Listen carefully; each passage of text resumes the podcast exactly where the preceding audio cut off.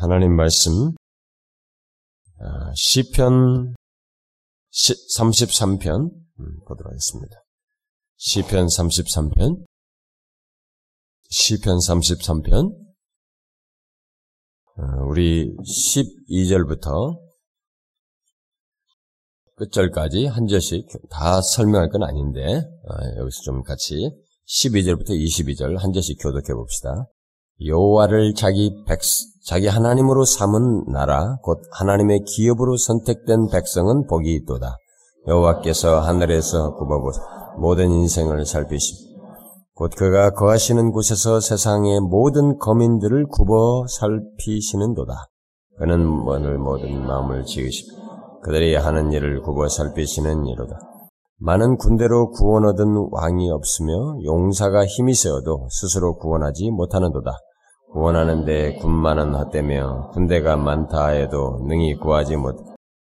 여호와는 그를 경외하는 자 곧 그의 인자하심을 바라는 자를 살피사 그들의 영혼을 사망에서 건지시 그들이 굶주릴 때 그들을 살리시는 우리 영혼이 여호와를 바라며 그는 우리의 도움과 방패시로다. 왜 마음이 그를 즐거워 우리가 그의 성호를 의지하였기 때문이다. 다 같이 읍시다. 여호와여 우리가 주께 바라는 대로 주의 인자하심을 우리에게 베푸소서. 어, 제가 일부를 이 내용을 어, 인용했었는데 이 내용 속에서 어떤 결론적인 어, 그 포인트만을 말씀드리도록 하겠습니다. 여러분들이 지금까지 전해진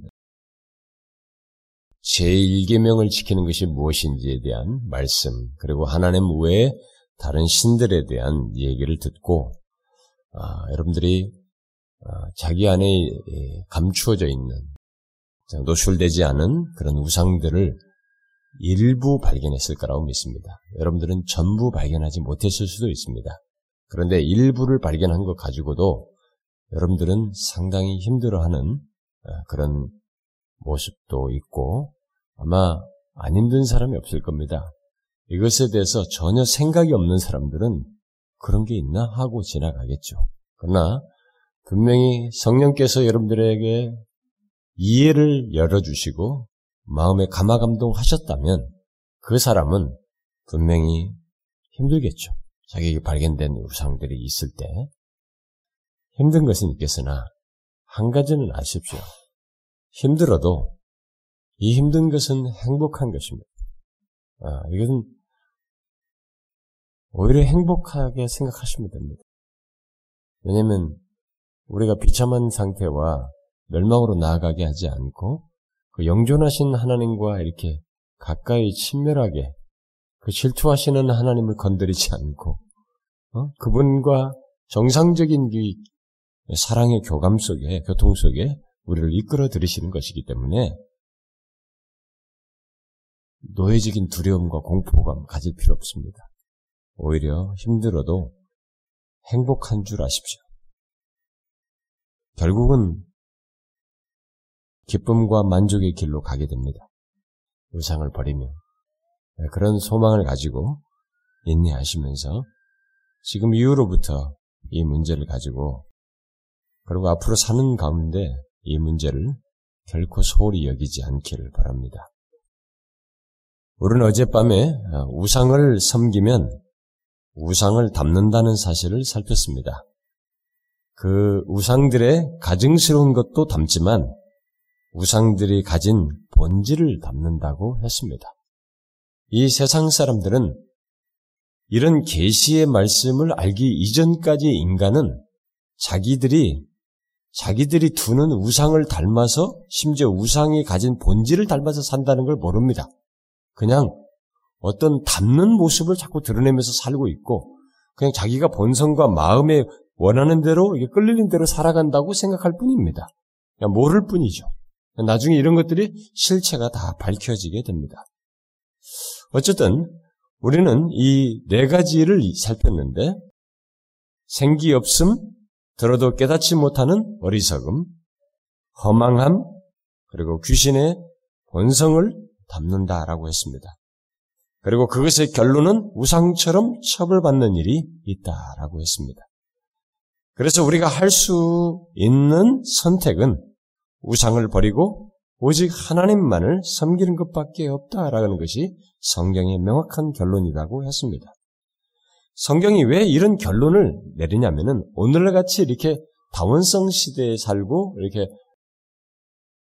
포스트 모더닌 관용의 시대에 살고 있는 우리들에게는 오직 이 길밖에 없다 그러면 짜증나거든요. 우리들은. 독선적이고 말이지. 아주 그냥 속이 벌써 불편해지거든요. 근데 성경은 우리들이 만든 문화와 가치를 가지고 얘기하는 게 아닙니다. 어민이 있는 실존을 가지고 얘기하는 것이고 하나님 자신이 주인이요, 시작자요, 창조주로서 모든 것을 명확하게 알고 있고 거짓된 것들을 다 알고 있는 상태에서 주신 그 역사 속에서 자신을 드러내면서 계시해 주신 것에 의해서 말한 것이기 때문에 다른 걸 생각할 수가 없습니다. 그래서 성경은 단시간에 단타적인 얘기를 한 것이 아니라 역사 속에서 그것을 증명하시는 가운데서 말씀하시는 것입니다. 하나님, 우상을 버리고 오직 하나님을 섬기는 것 왜? 다른 선택이 없다라는 것이 하나님 자신으로부터 계시된 내용이고 역사 속에서 확증된 사실입니다. 자, 그러면 이제 마지막으로 우리가 적용적인 생, 내용을 생각할 수밖에 없는데요. 아, 사실 어, 어면 어젯밤에 제가 결론적인 내용과 함께 뭐 적용적인 어, 내용 또한 이렇게 어, 동기부여로 여러분들에게 덧붙여서 뭐 어느 정도 그런 권면을 했기 때문에 더 이상 불필요할 수도 있겠지만 어쩌면은 구체적인 문제가 이런 것을 적용적으로 할 때 구체적인 문제를 여러분들은 말하고 싶을 수도 있습니다. 그걸 각자가 여러분들이 알아서 할 수도 있겠으나 제가 이런 부분에 구체적인 얘기를 잘 하지 않지만 성령이 감동하시면 주로 맡기는 편이지만 그래도 제가 여기서 간단하게나마 좀 덧붙이는 게 좋다고 봐서 몇 가지만 얘기를 하려고 합니다. 아, 우리 이미 어, 이 주된 본문으로 살폈던 출애굽기 20장 3절의 그 10계명의 제1계명은 하나님께서 계신 한 또 그 계시는 하나님을 알고 그의 은혜를 입고 구속함을 받은 한 절대적으로 그 계명은 중요한 계명이고 소홀히 해서는 안 되는 계명입니다. 사실 모든 인간에게 절대적으로 중요하지만 하나님을 알지 못하는 자들은 하나님의 존재 자체를 모르기 때문에 인정을 하지 않기 때문에 그들은 이 부분에 대해서 알지를 못합니다. 이런 것의 절대적인 가치나 필요를 모릅니다. 그러니까 거기는 배제하고 세상의 창조자 하나님, 역사의 주권자 하나님, 그 무엇보다도 우리를 구원하신 구원주 하나님만을 섬기며 그를 의지하고 또 그에게 영광을 돌리며 사는 것은 계시록의 천사들이 말하듯이 마땅한 것입니다. 여러분들이 마지막 찬송 부른 게 그 시편에 우리가 본문으로 살폈던 것이잖아요. 그걸 어, 참 공교롭게도 여러분들이 처음 시작할 때 저걸로 시작하더니만 마지막을 저걸로 끝내는데 그게 이제 시편 기자들도 그렇지만은 마지막에 최후에 역사의 최종 마지막 모든 것이 끝나버리고 심판이 있고 난 다음에 구원한 자들의 무리들이 다 그것을 그 이 하나님께 영광을 돌려 마땅함을 그들이 다 드러내죠. 아, 그것은 우리의 존재와 신앙과 삶, 그야말로 모든 것에 그래서 일계명은 시작입니다. 오늘 본문 아, 아니 그 우리가 메인 본문으로 봤던 그 어, 출애굽기 20장 3절은 하나님 외에 다른 신들을 두지 말라고 함으로써 우리들의 마음과 뜻과 힘이 다 누구에게로 향해야 하는지를 말해줍니다. 누굽니까?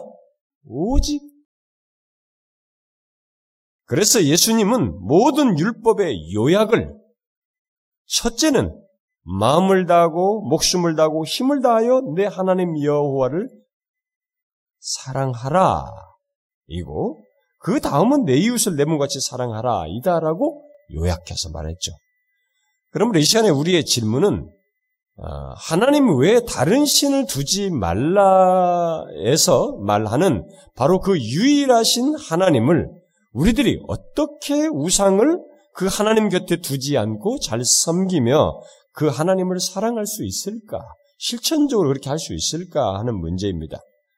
저는 아주 이 실천적인 방법 몇 가지를 이 시간에 제가 적용적으로 말을 하려고 하는데 간단하지만 이 내용들은 계속적인 계속 실천해야 할 내용이어서 항상 예, 모든 것의 시작인 제1계명을 잘 지키기 위해서 우리가 따르기 위해서 조금 어, 어떤 지침으로 좀 기억하고 적용하려고 할 필요가 있다고 봅니다.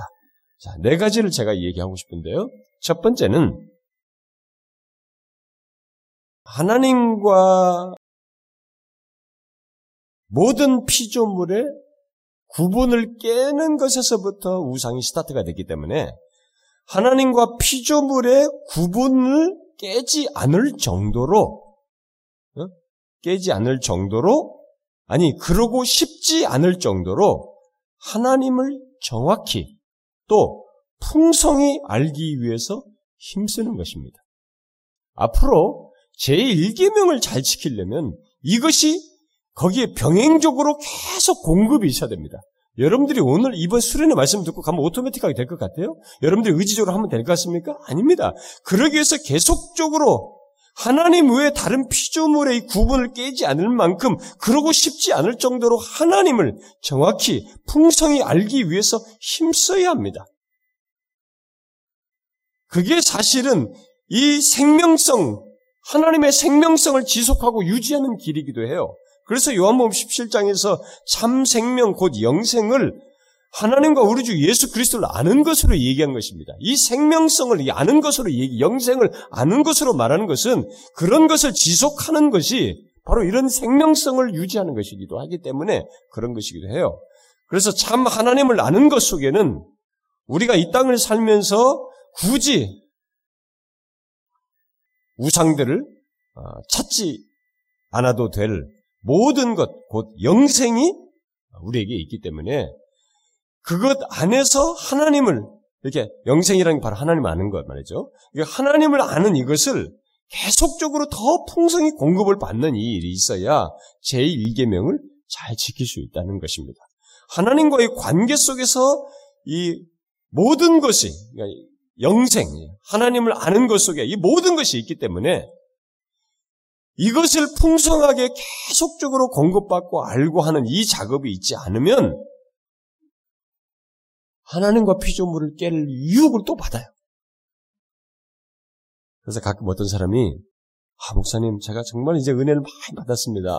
제가 많은 걸 깨달았습니다. 정말 이제 이제부터는 제가 이것을 가지고 남들에게 잘 전하면서 사고 싶습니다 하면서 어디로 이제 가는 거죠.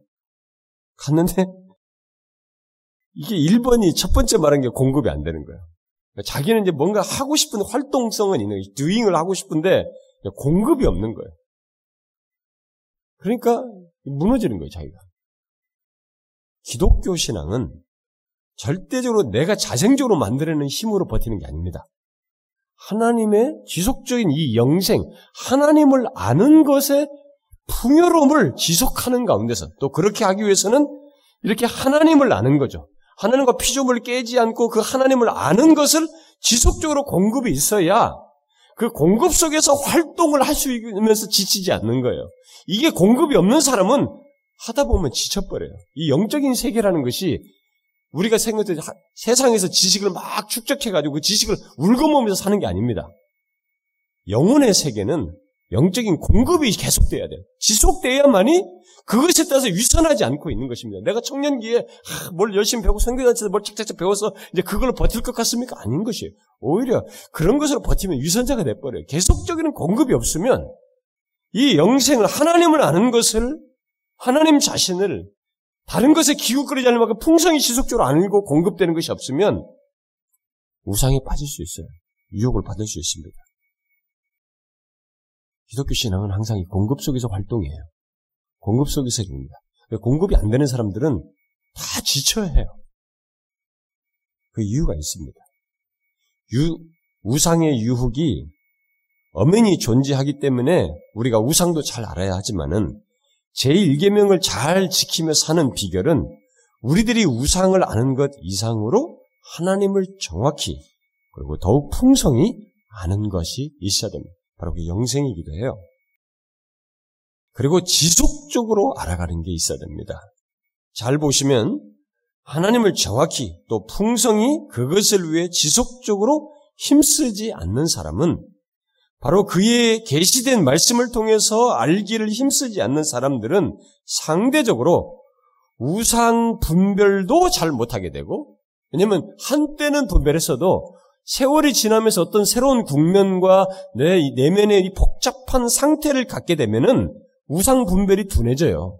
이 공급이 안 됐을 때는 어? 이런 것을 통해서 그 우상 분별도 잘 못하고 결국 하나님 외에 다른 것에 마음을 쉽게 쏟게 되는 것입니다. 그러니까 계시된 그대로 하나님을 알지 못하는 사람들은 제가 지금까지 만난 모든 사례들에서도 확인했듯이 신앙과 삶이 이렇게 뒤섞이게 돼요. 그래서 혼합주의적이고 기복적으로 흘러갑니다. 거의 예외가 없다고 할 정도로 그렇게 흘러가요. 그들은 하나님까지도 우상수준으로 섬김에도 불구하고 자신들의 신앙과 삶에 대해서 크게 문제시하지 않습니다.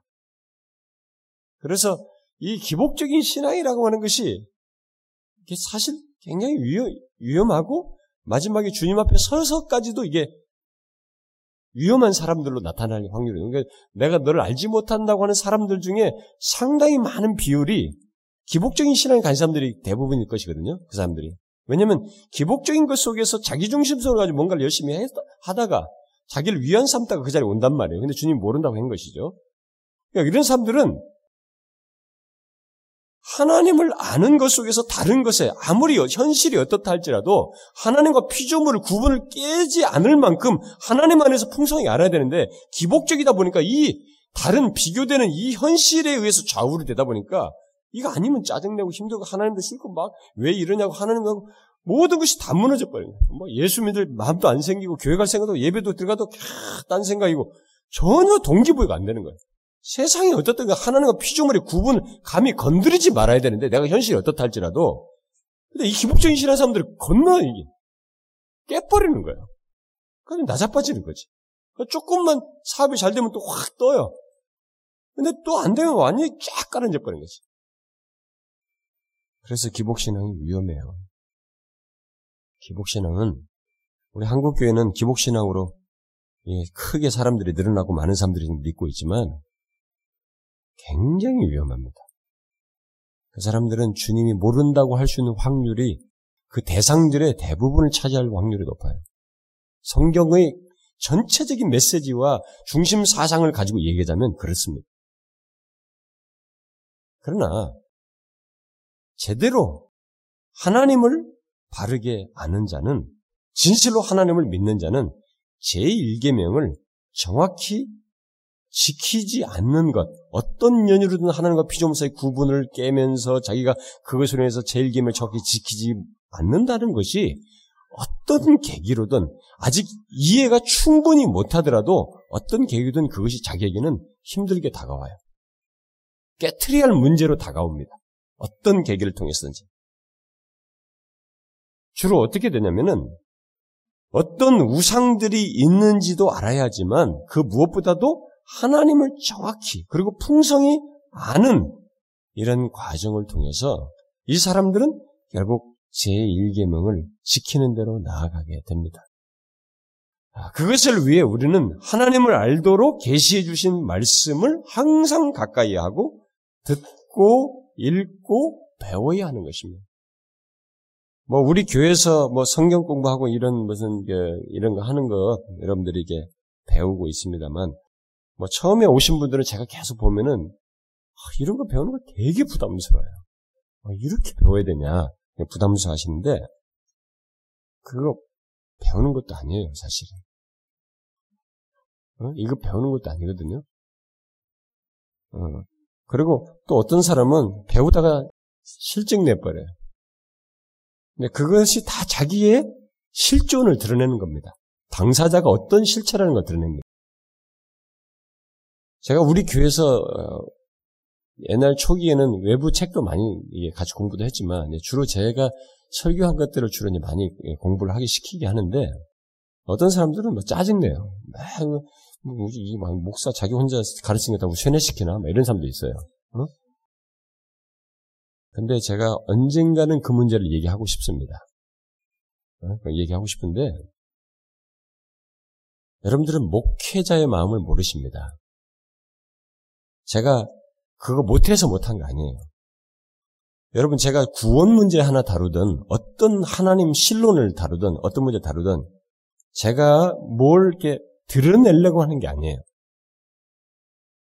최소한 목회적이고 여러분들에게 지식적인 문제가 아니라 이게 나의 삶으로까지 적용될 수 있도록 내 심령의 유익과 감동과 타치가 되어서 움직이게 할 수 있을 정도로 성경이 말하는 메시지를 들추어 내야 되겠고, 특별히 뭐라고 말한 것만이 아니라 이것이 최소한 문맥 속에서, 우리 시대적인 문맥 속에 왜 이것이 오늘날에 필요한지, 이것에 대해서 세상은 뭐라고 말하는지, 오늘날 우리들은 현실이 어떻게 태도를 취하는지 이런 것까지 다 살펴서 그러면서도 신론이면 신론, 구원론이면 구원론에 담아야 할 것들을 최소한 다 담아서 가르쳐 주려고 하는 저의 목양적인 열심이에요. 그러다 보니까 일반 책에서는 이 중간 정도는 있는데 이 처음 도입과 배경과 이유가 될 만한 이런 것들과 이것 이런 것이 없어요. 그러니까 그런 것들을 제가 다 작업을 해서 여러분들에게 제공하는 겁니다. 그래서 제가 실론 하나 하려고 제가 백몇 권을 손댄 거 아닙니까? 이거 스키핑 한 거 아닙니까? 구원론도 제가 백몇 권을 손대고 있어요. 그중 물론 추려서 얘기 하지만은 처음에 제가 이 structure 잡을 때는 백몇 권다 들고 있었어요. 이렇게 다 훑어봤어요. 시중에 나와 있는 책들은 다 훑어봤어요. structure가 어떻게 흘러가고 이들은 뭘 어떻게 하면 왜 이렇게 견해가 두 개 나뉘냐 다 보면서 하는 것입니다. 그러면 여러분들은 이 책 저 책 읽어도 됩니다. 그럼 여기는 이런 견해 저런 게 다 나뉘어 있어요. 뭐 그거 읽고 여러분 도움 받을 수 있겠죠. 그러나 저는 성경으로부터 지금까지 교회 역사 속에 가장 성경에 충실하려고 했던 그 역사적인 선배들과 믿음의 자료들을 통해서 치우치지 않으면서 균형을 가지면서 최대한 조심스럽게 다 해서 전달한 거예요. 그래서 그것을 곱씹도록 공부를 하도록 시키는 것이에요. 여러분들이 그렇게 할 수 있는 능력이 있으면 여러분 스스로 하세요. 그냥.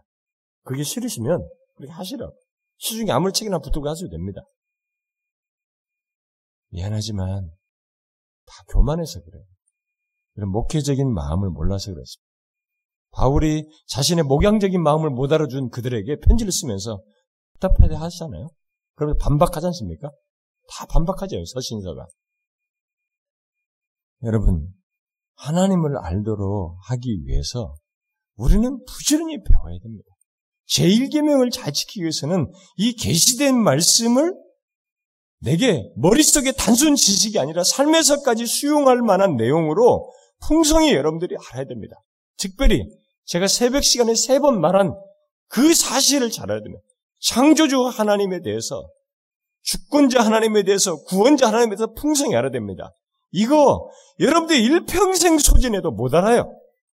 성경에서 창조주 하나님에 대한 이해를 가지려고 해도 여기에도 여러분들의 이해가 모든 것이 못 미칩니다. 너무 광대해서 단순한 문장으로 몇 가지 지식으로 말할지 모르지만 그것의 실체를 그렇게 행하신 하나님, 그 창조주께서 모든 걸 유지하고 계시는 이 주권적인 하나님, 역사와 삶의 모든 걸 관여하시는 이 주권자의 생생한 역사가 나의 삶에도 현재적으로 미치고 있다는 것을 알기까지는 시간이 걸리고 현장 속에서 매일 그래야만 하는 우리에게 있어서는 더 체험적으로 아는 이 문제는 또 별도의 문제가 되는 것입니다. 이 구원자 하나님을 아는 것은 또 얼마나 엄청난 것입니까? 그리스도 안에서 하나님이 친히 오셔서 주신 이 구원자 하나님을 아는 것은 얼마나 풍성한 얘기예요. 창조주요, 주권자요, 구원자 되신 하나님을 아는데 우리는 시간이 모자랍니다. 부지런히 그런 것과 관련된 성경을 읽지만 성경이 있는 것만으로 여러분 알지 못하잖아요. 저는 목회자들이 저한테 질문도 하거든요. 읽어도 모르겠다 어떤 것들은 설명 이렇게. 응? 이것을 이렇게 어떻게 이 내용을 이렇게 풍성하게 말할 수 있느냐 제게 문제적인 질문하거든요. 목회자들이 아무리 연구를 해도 여러분 주권자 하나님을 실천적으로까지 생생하게 관여해서 여러분이 전하고 그것을 이해를 갖도록 하는 것은 또 다른 문제예요, 여러분. 구원자 하나님 십자가의 도를 단순하게 말할 수 있습니다. 이것의 풍성함을 하나님의 세계와 하나님의 지혜를 펼쳐서 알게 하는 것은 또 다른 문제인 것입니다. 우리는 그런 것이 있기 때문에 성경이 뿐만 아니라 그것을 펼쳐서 알게 한 것까지 부지런히 배워서 알려고 해야 되는 것입니다. 그렇게 안 되니까 우상에 기웃거리는 것이에요. 우리가 아는 것이 너무 일천하니까 하나님은 이것밖에 안 돼요. 작아 보이는 거지. 근데 상대로 현실적인 것은 너무 크게 다가오는 거예요. 그러니까 이 구분을 깨버리는 거죠. 이쪽으로 가는 것입니다. 그래서 왜 여러분들이 우상을 섬깁니까? 미안하지만 첫 번째 하나 이유는 결정적인 이유는 하나님에 대한 이해가 너무 작아서 그런 것입니다. 우리들이 그게 문제가 있는 것이에요. 여러분들이 아무리 책을 많이 읽었고 뭐 어쨌다 할지라도 저는 제 서재에 책이 한 만 권 있잖아요. 다 읽지 못했지만 제가 책을 보면 skip을 해보잖아요. 어? 제가 있을 때 역사, 역사 속에서 가장 좀 가치가 있다는 책들은 최대한 한번 좀 평생 읽어보려고 콜렉션을 했단 말이에요.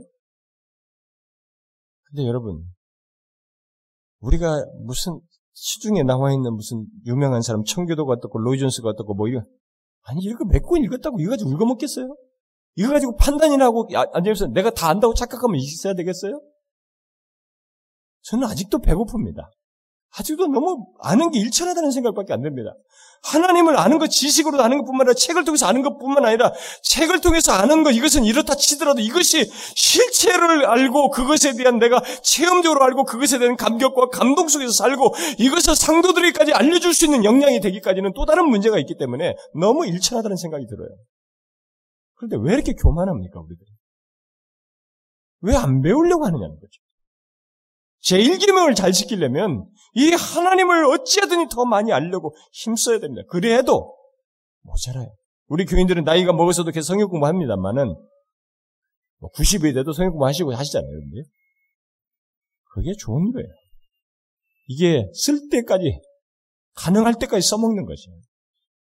그래야 인식의 기능이 이 기억의 기능이 활동 못하실 때도 그렇게 공부한 것은 저 남아 있어요. 내가 남들과는 커뮤니케이션 못할 정도로 평상에 누워서 죽어야 할 얼마의 시간이 있을 때도 그렇게 배운 것은 남아있게 되어 있습니다. 그래서 마지막 죽음의 순간, 이 성화의 순간을 잘 지날 수 있는 것입니다. 우리가 배우잖아요? 성도의 죽음은 성화의 마지막 과정이라고. 우리는 멸망이 아니고 이 죽을 때 마지막 순간은 성화의 마지막 과정을 지나는 것입니다. 그때 이 하나님에 대한 이해가 굉장히 중요하게 작용하는 것입니다. 성화의 과정을 지나는 것이에요. 하나님을 힘써 알고자 하고 배워야 됩니다. 오늘날 교회에서 설교 듣고 하나님 다 배우는 이게 풍토가 틀렸어요. 1세기는 그렇게 하지 않았습니다. 1세기는 선포뿐만 아니라 가르쳤습니다. 바울이 두란노에서 그 사람들을 2년씩 가르치고 있잖아요. 그게 있어야 됩니다. 그 다음, 이 첫 번째 것을 가장 중요하게 기본적으로 갖고, 두 번째로, 우상을 하나님 곁에 두지 않고 오직 하나님만 섬기기 위해서 해야 할 것은 자신의 삶의 모든 부분이에요. 그야말로 모든 것이 하나님과 관련되어 있다는 사실을 알고 달리 말하면 우리 삶의 모든 것이 다 하나님 안에 있고 허락되는 것이며 그의 면전에서 있는 것인 줄을 알고 사는 것입니다. 이것을 항상 의식하면서 사는 것입니다. 이게 무슨 말인가 할지 모르겠습니다. 그것을 고백한 시편 기자의 말을 우리가 지금 읽은 내용 속에서 여기 33편 13절을 이하여서 여호와께서 하늘에서 굽어보사 모든 인생을 살피시며 곧 그가 거하시는 곳에서 세상의 모든 거민들을 굽어 살피시는도다. 그는 그들 모두의 마음을 지으시며 그들이 하는 일을 굽어 살피시는 이로다. 바로 이것을 알고 사는 것입니다. 우상은 이것을 못합니다. 할 수도 없습니다. 그러나 우리가 믿는 하나님, 제1계명에서 말하는 하나님은 우리가 사는 세상을 창조하실 뿐만 아니라 그렇게 상세히 살피시면서 다스립니다. 그래서 우리의 삶의 모든 것이 그분과 무관할 수가 없습니다.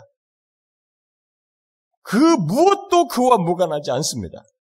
심지어 게임을 하고 스포츠를 하고 섹스를 한다 해도 그 어떤 것도 하나님과 무관하지 않습니다. 그래서 트립은 성생활에서 당신은 의식적으로 하나님께 순종하든지 스스로를 하나님의 자리에 놓든지 이 둘 중에 하나이다 그랬어요. 성생활을 가지고 그렇게 얘기했습니다. 하나님은 자기에게 순종하는 가운데 곧 말씀 안에서 성생활을 하는 것과 말씀을 벗어나서 성생활을 함으로써 그것을 우상으로 섬기는 것을 다 아신다는 것이에요. 그러므로 우리가 살면서 하는 것이 무엇이든지 그 모든 것이 다 하나님과 관련되어 있다는 것을 알고 자신의 삶의 모든 것에서 이 세상을 창조하신 그 유일하신 하나님, 그리고 창조 세계 안에 모든 것을 아시고 주관하시는 하나님을 기억하며 살아야 한다는 것입니다. 제1계명을 잘 지키기 위해서 우리에게 있어야 할 사실이 이거예요.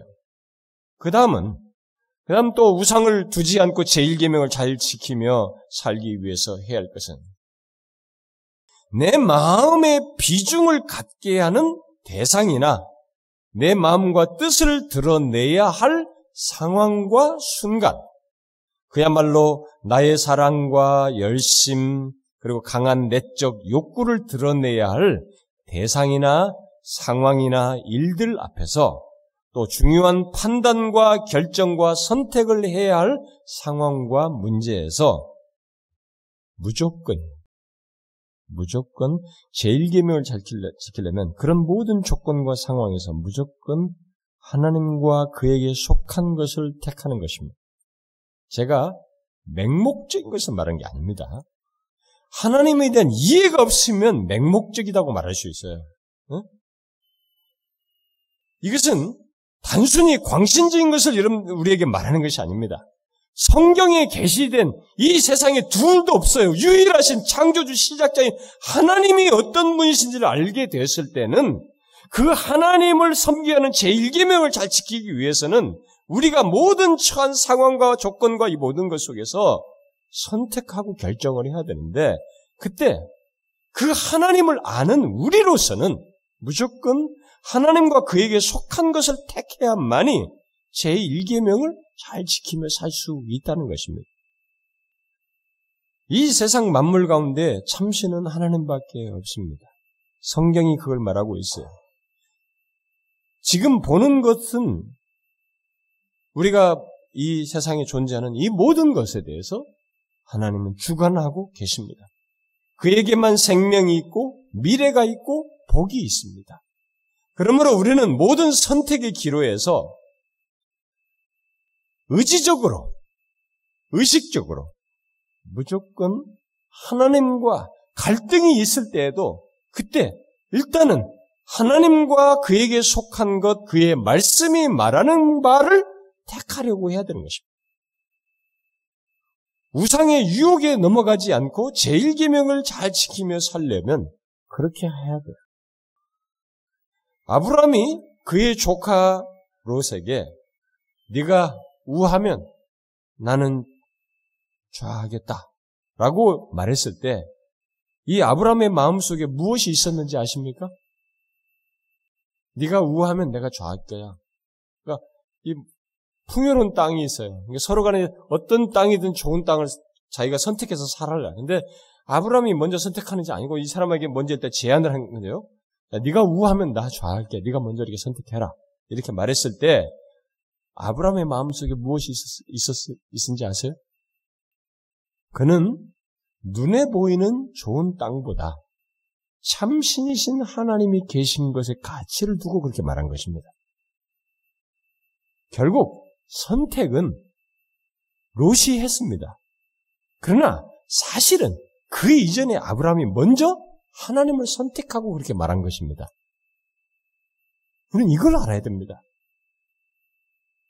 바로 그의 삶의 터전을 결정하는 바로 그 중요한 순간에 그는 외적으로는 눈에 보이는 더 좋은 땅, 소할 땅, 택을 이럴 수 있었지만은 그게 아니라 하나님을 선택한 것이죠.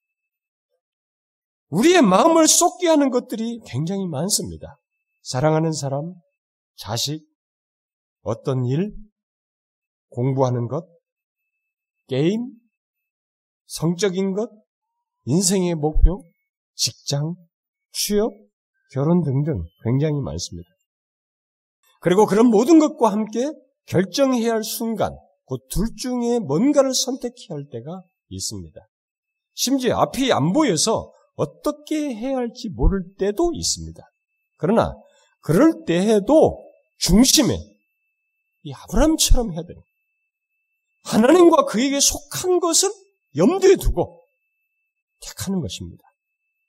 살아계신 하나님 안에서의 삶을 기대하면서 그쪽을 택하는 것입니다. 하나님은 제1계명을 말씀하셨지만 너는 나 외에 다른 신을 내게 두지 말라 이렇게 말씀하셨지만 이 명령을 제1계 명을 폐쇄적인 명령으로 주시질 않았어요. 다시 말해서 오직 하나님만 섬기는 어떤 한 길을 딱 제시하고는 다른 모든 길을 딱 막아버리고 네가 갈 길은 이 길뿐이다. 그러니 나만 섬기라. 이렇게 하질 않으셨습니다. 오히려 하나님은 자기 외에 얼마든지 다른 신들, 곧 우상들을 선택할 수 있는 가능성을 열어놓았어요. 그리고는 바로 그 가운데서 하나님만을 섬기는 것을 택하여 가기를 원하셨던 것입니다. 무엇입니까? 하나님은 바로 제1계명을 기계적으로 지키는 것이 아니라 하나님을 알고 그 하나님과 인격적인 관계 속에서 마음을 다하고 뜻을 다하고 성품을 다해 사랑하는 것 속에서 지키기를 원하신 것입니다. 따라서 다른 것들을 선택할 상황과 유혹 속에서 인격적인 반응으로 하나님을 선택하는 것은 하나님에 대한 마음 또는 사랑을 드러내는 것이에요. 이게 하나님에 대한 사랑의 표현인 것입니다. 그러니까 모든 상황과 선택의 기로에서 또 여러 대상들 속에서 우리의 마음의 비중을 하나님께 두고 하나님을 선택하는 것이 바로 하나님을 사랑하는 것이다. 라는 것이. 그렇게 항상 하나님을 선택하면 제1계명을 지킬 수 있습니다. 모든 선택의 기로에서.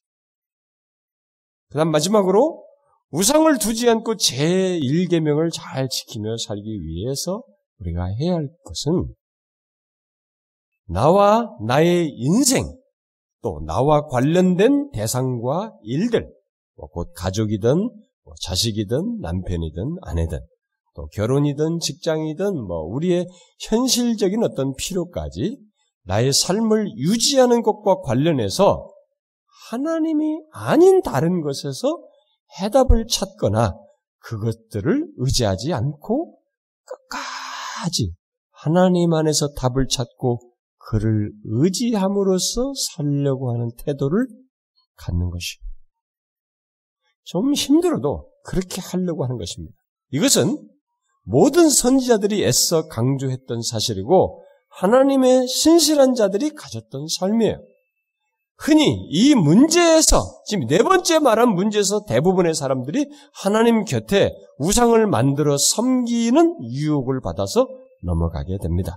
그러나 하나님만이 참신이신 것을 아는 우리는 가짜 신들을 쳐다보거나 붙들지 말고 아무리 현실이 기가 막혀도 바로 아브람처럼 독자 이삭을 제물로 바치는 것과 같은 시험이 설사 있다 해도 유일한 참 하나님께서 내 삶, 내 인생을 주장하여 유지하고 인도하실 것을 믿고 그를 일단 끝까지 의지하는 거야.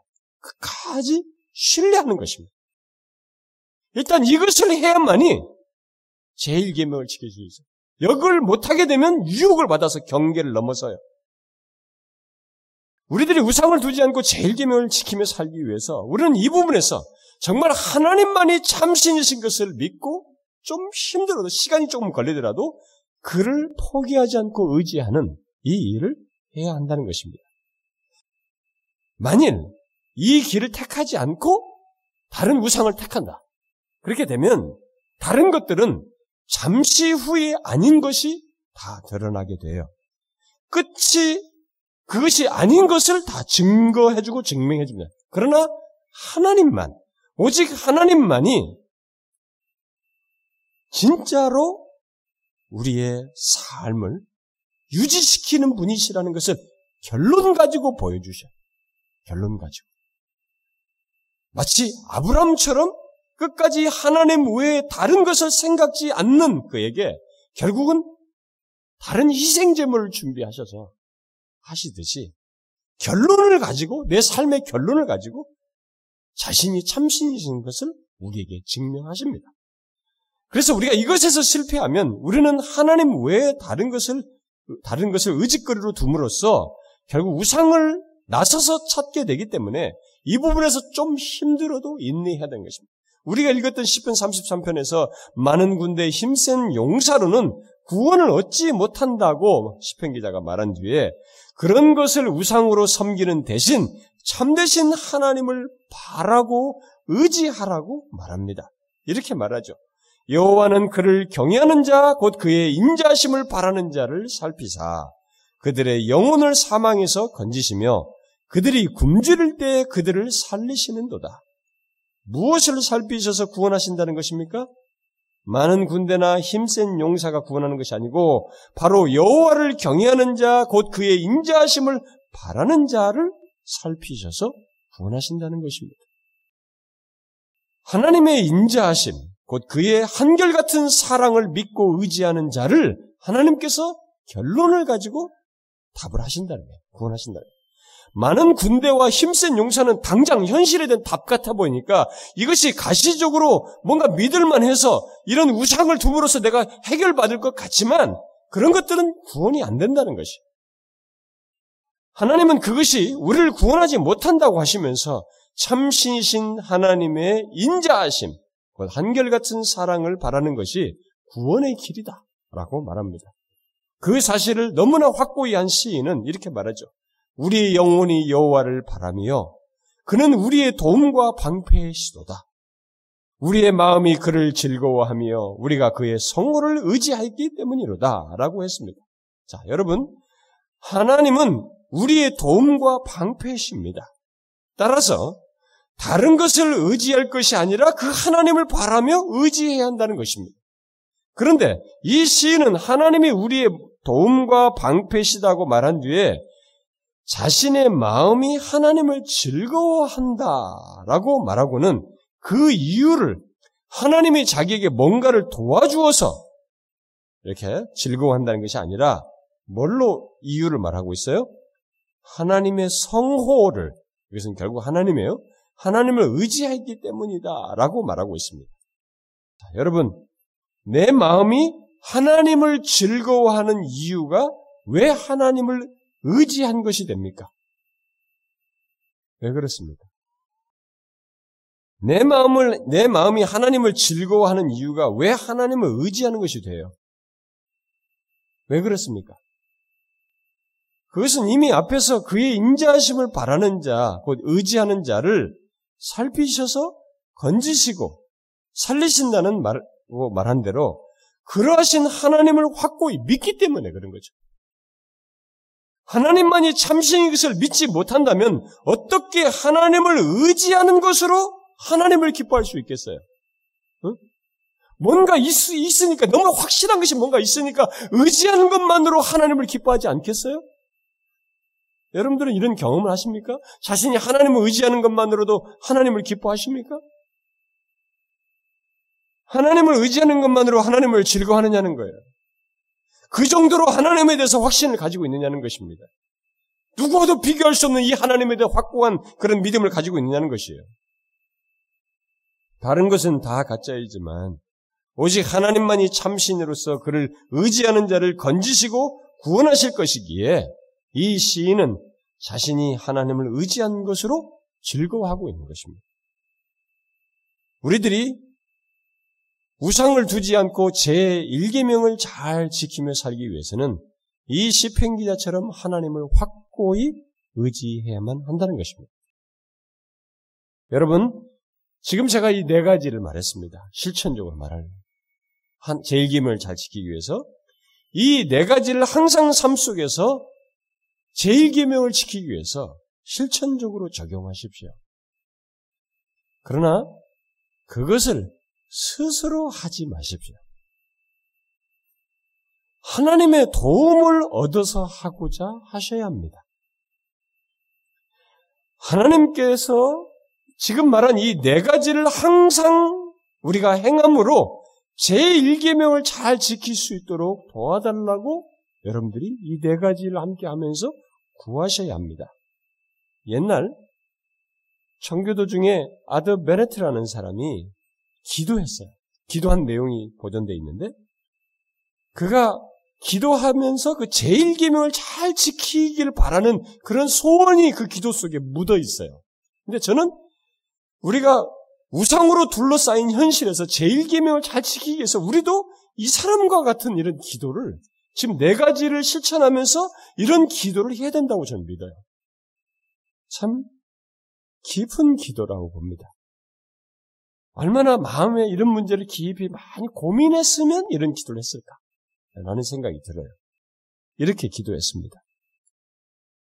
선하신 하나님, 오늘도 해야 할 일을 능히 감당할 수 있는 은혜를 구하기 위해 주님께 나아갑니다. 저는 오늘도 죄악된 마음 가지고 악한 세상으로 나아갑니다. 주님 없이는 어떤 일도 할 수 없음을 고백합니다. 제가 관심을 기울이는 모든 일이 그 자체가 악한 일은 아닐지라도 주님의 권세로 보호되지 않으면 저의 우둔함과 죄성을 드러내는 것밖에 되지 않을 것입니다. 저는 오직 주님 안에 있을 때만 안전합니다. 제 생각이 거룩함과 우상숭배 사이에서 미묘한 오류에 빠지지 않도록 저를 보호해 주시기를 간구합니다. 저의 정서를 우상숭배해서 저의 성품을 죄악된 생각에서 제가 하는 일을 모든 형태의 악에서 지켜 주십시오. 이렇게 기도했어요. 나는 이 사람의 기도가 많이 생각했다고 봐요. 앞에서 말한 이 네 가지를 삶, 삶 속에서 갖도록 도와달라고 구함과 동시에 이런 예민한 기도를 하면서 거룩함과 우상숭배 사이에서 미묘한 오류에 빠지지 않도록 보호해달라고 구할 필요가 우리에게도 있다 이 말입니다. 주께서 제1계명을 제대로 지키도록 하기 위해서 하나님과의 관계 속에서 복을 누리며 살도록 하기 위해서 우리는 이런 미묘한 하나님과의 거룩함과 우상숭배의 미묘한 오류에 빠지는 것을 대단히 경계해야 된다는 것이죠. 우리도 이런 이런 차원에서 예민함을 가지고 하나님 앞에 기도가 병행적으로 더해져서 함께 가져야 된다고 믿습니다. 특히 이번 수련의 말씀을 통해서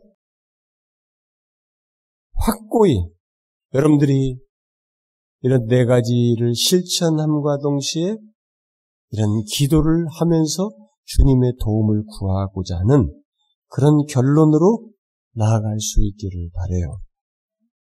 계시록 22장에 아, 그냥 찾아서 읽고 마치도록 합시다.